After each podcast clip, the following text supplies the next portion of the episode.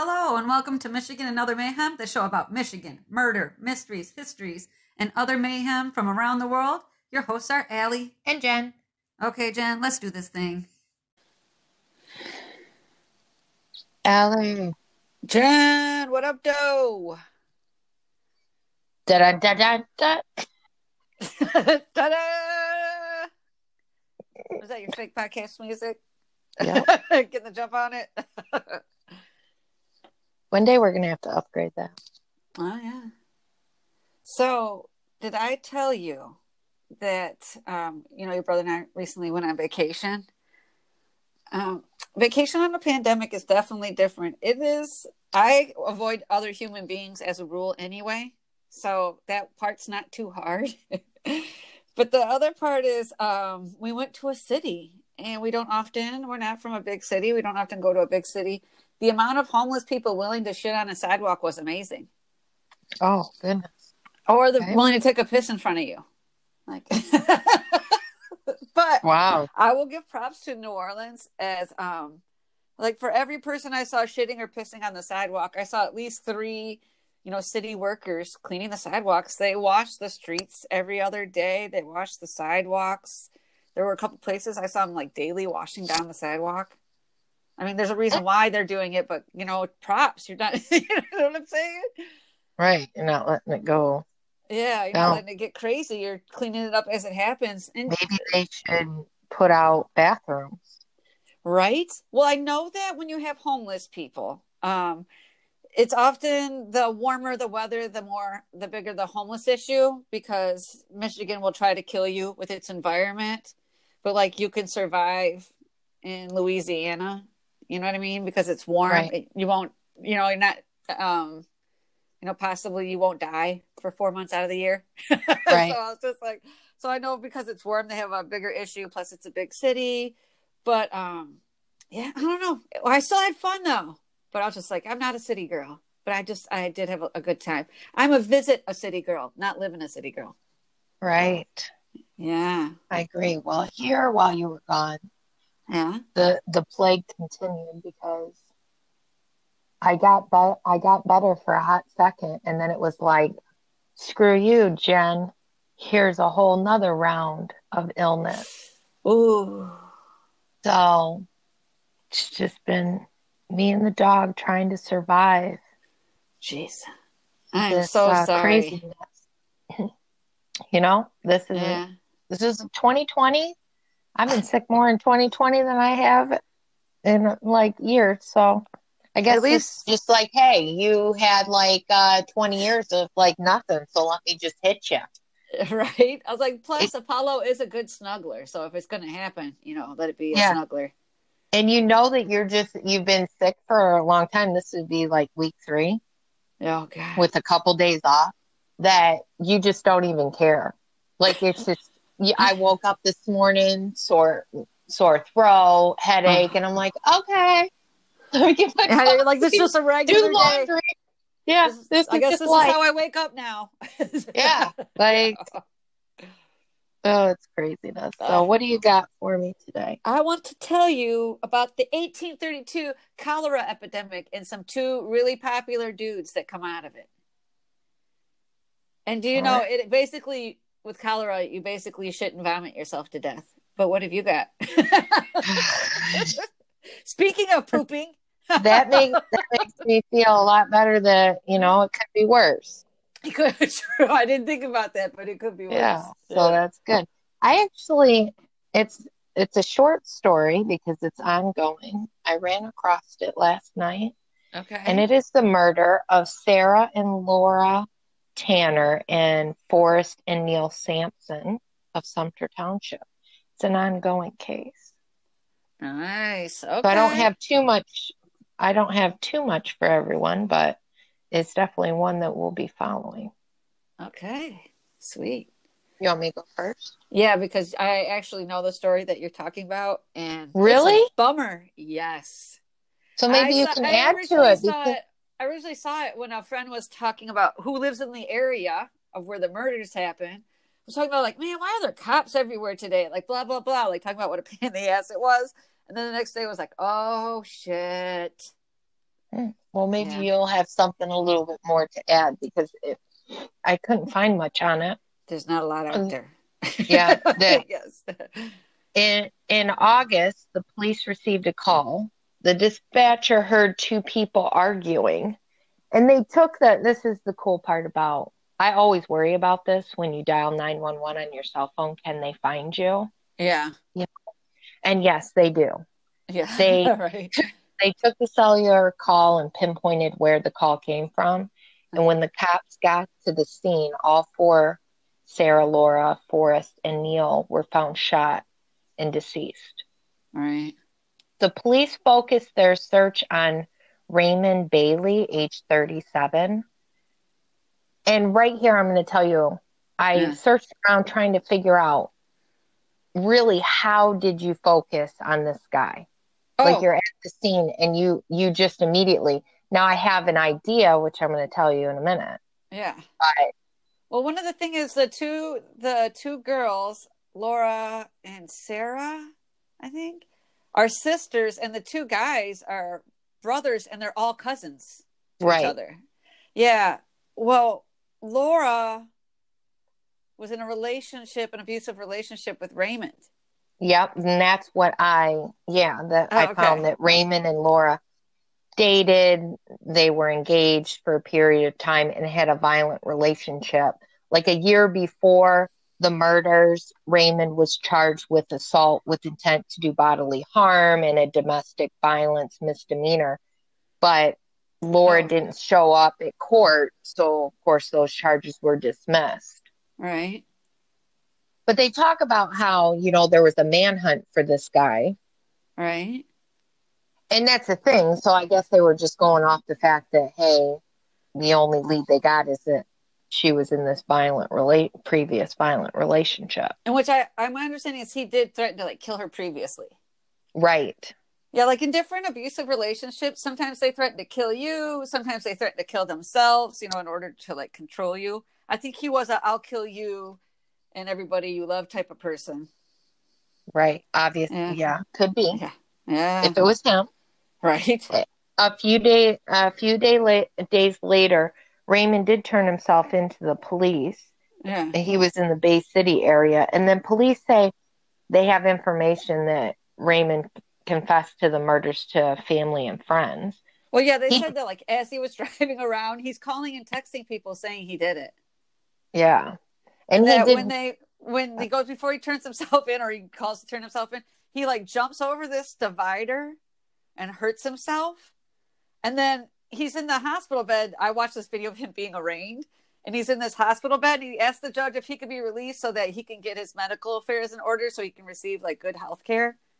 And the judge denies his request. I'm like, I believe you're a murderer. right.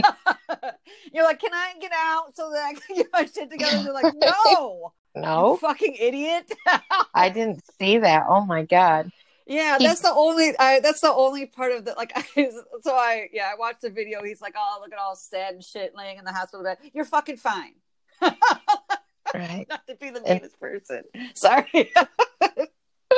He did. He did. Did not confess to the murders to the police, right? No. and he's and he's currently being held as the alleged shooter. Yeah. Is what I They um. Yeah, I guess. keep an eye on this because it's like these are those moments where you just want to know why. What? Why Yeah. did you decide to kill them all? Like, Yeah. Well, it could be one of those. He's gonna go kill her, and when they try to like help her out, he's like, "I'll just kill all of you." Go on a just a murder spree. Murder spree.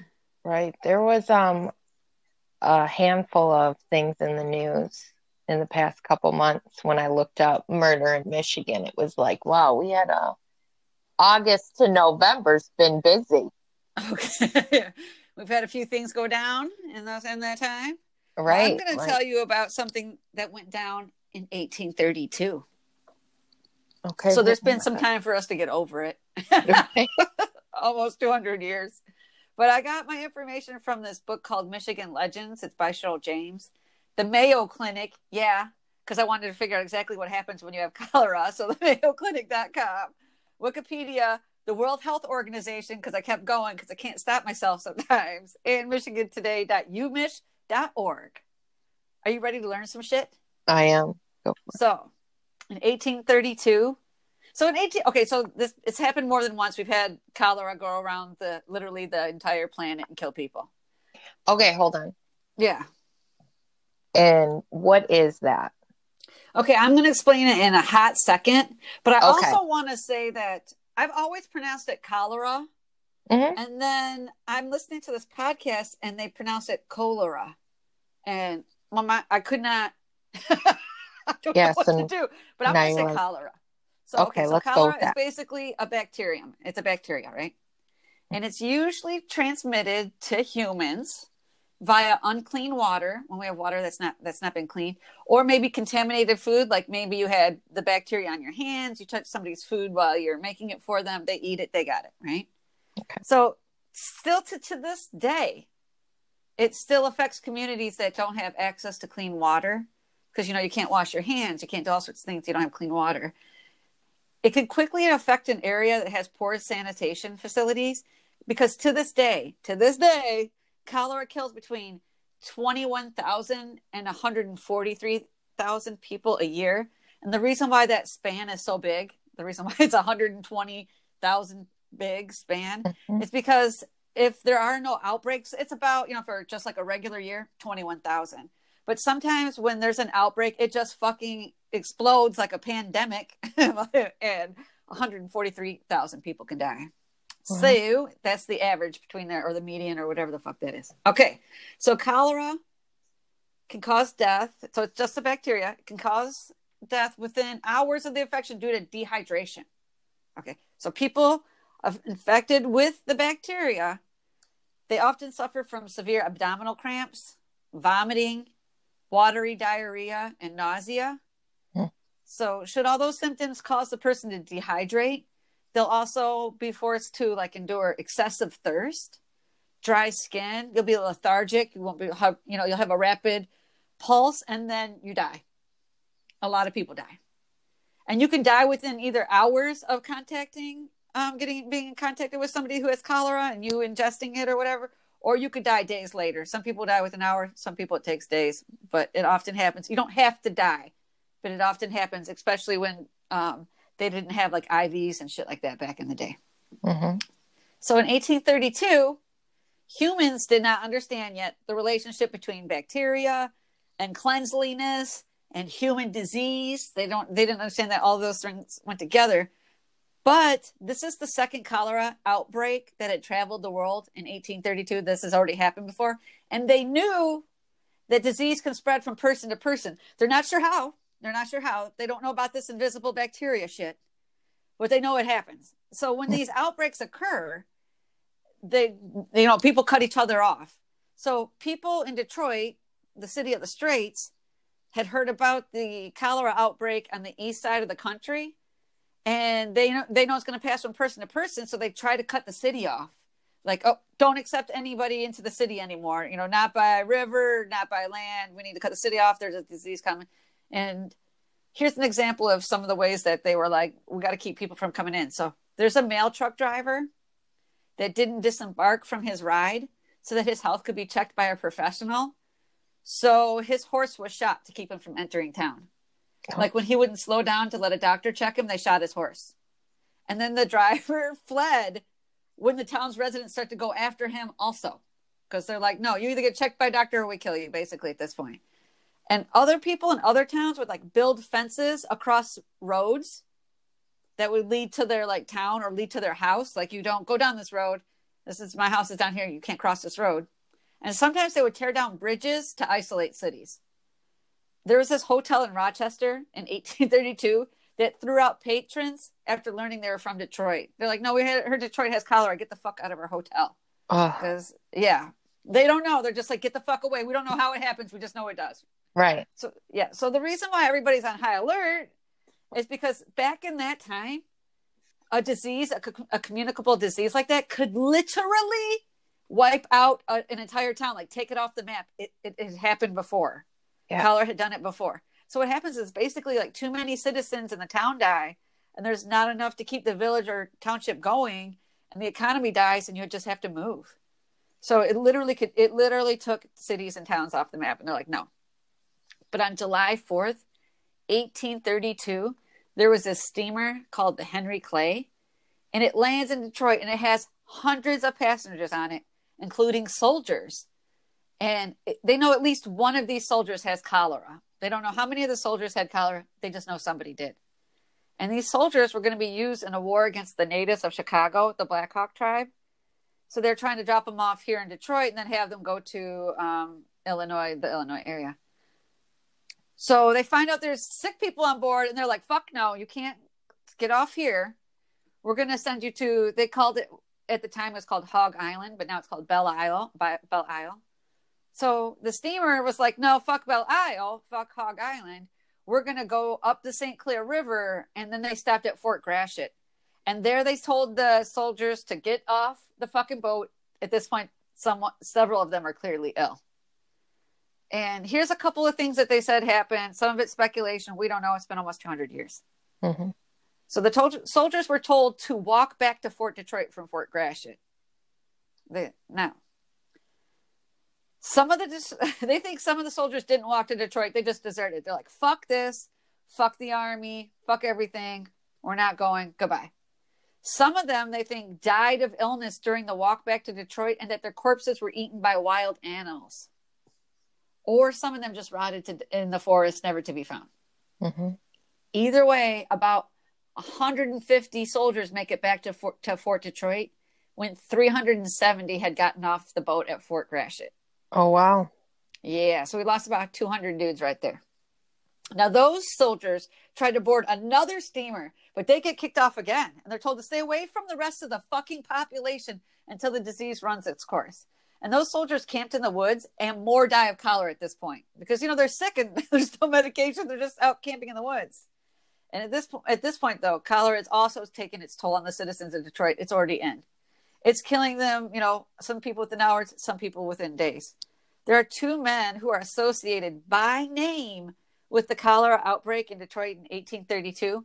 One is Nathaniel Hickok, and the other is Father Gabriel Richard. That name is familiar too, isn't it? Mm-hmm. So the outbreak and the deaths in the area.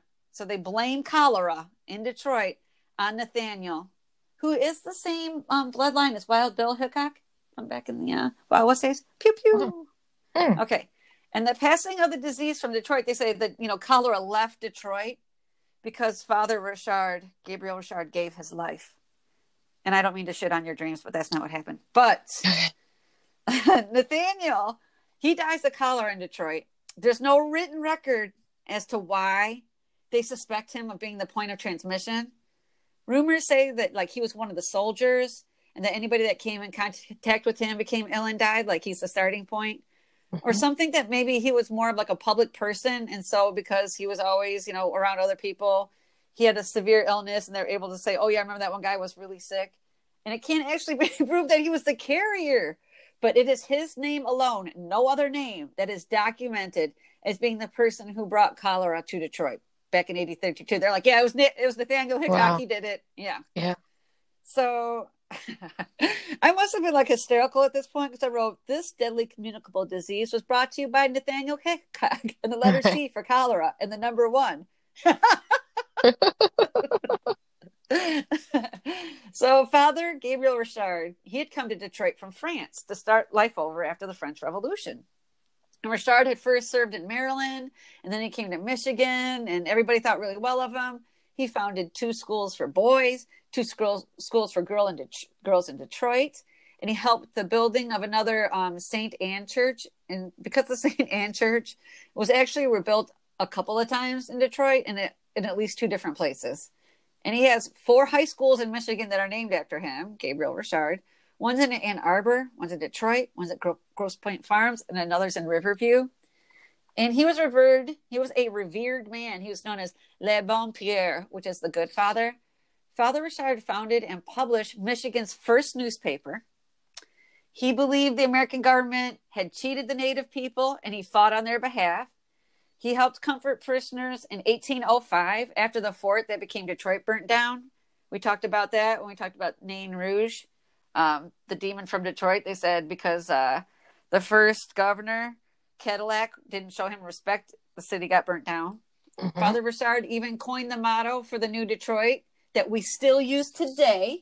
And in Latin, it's Speramus, Meliora, Resurgent, Cinerbis, or whatever. I said that word wrong all the time. Anyway, it translates to We hope for better, better things. It shall arise from the ashes.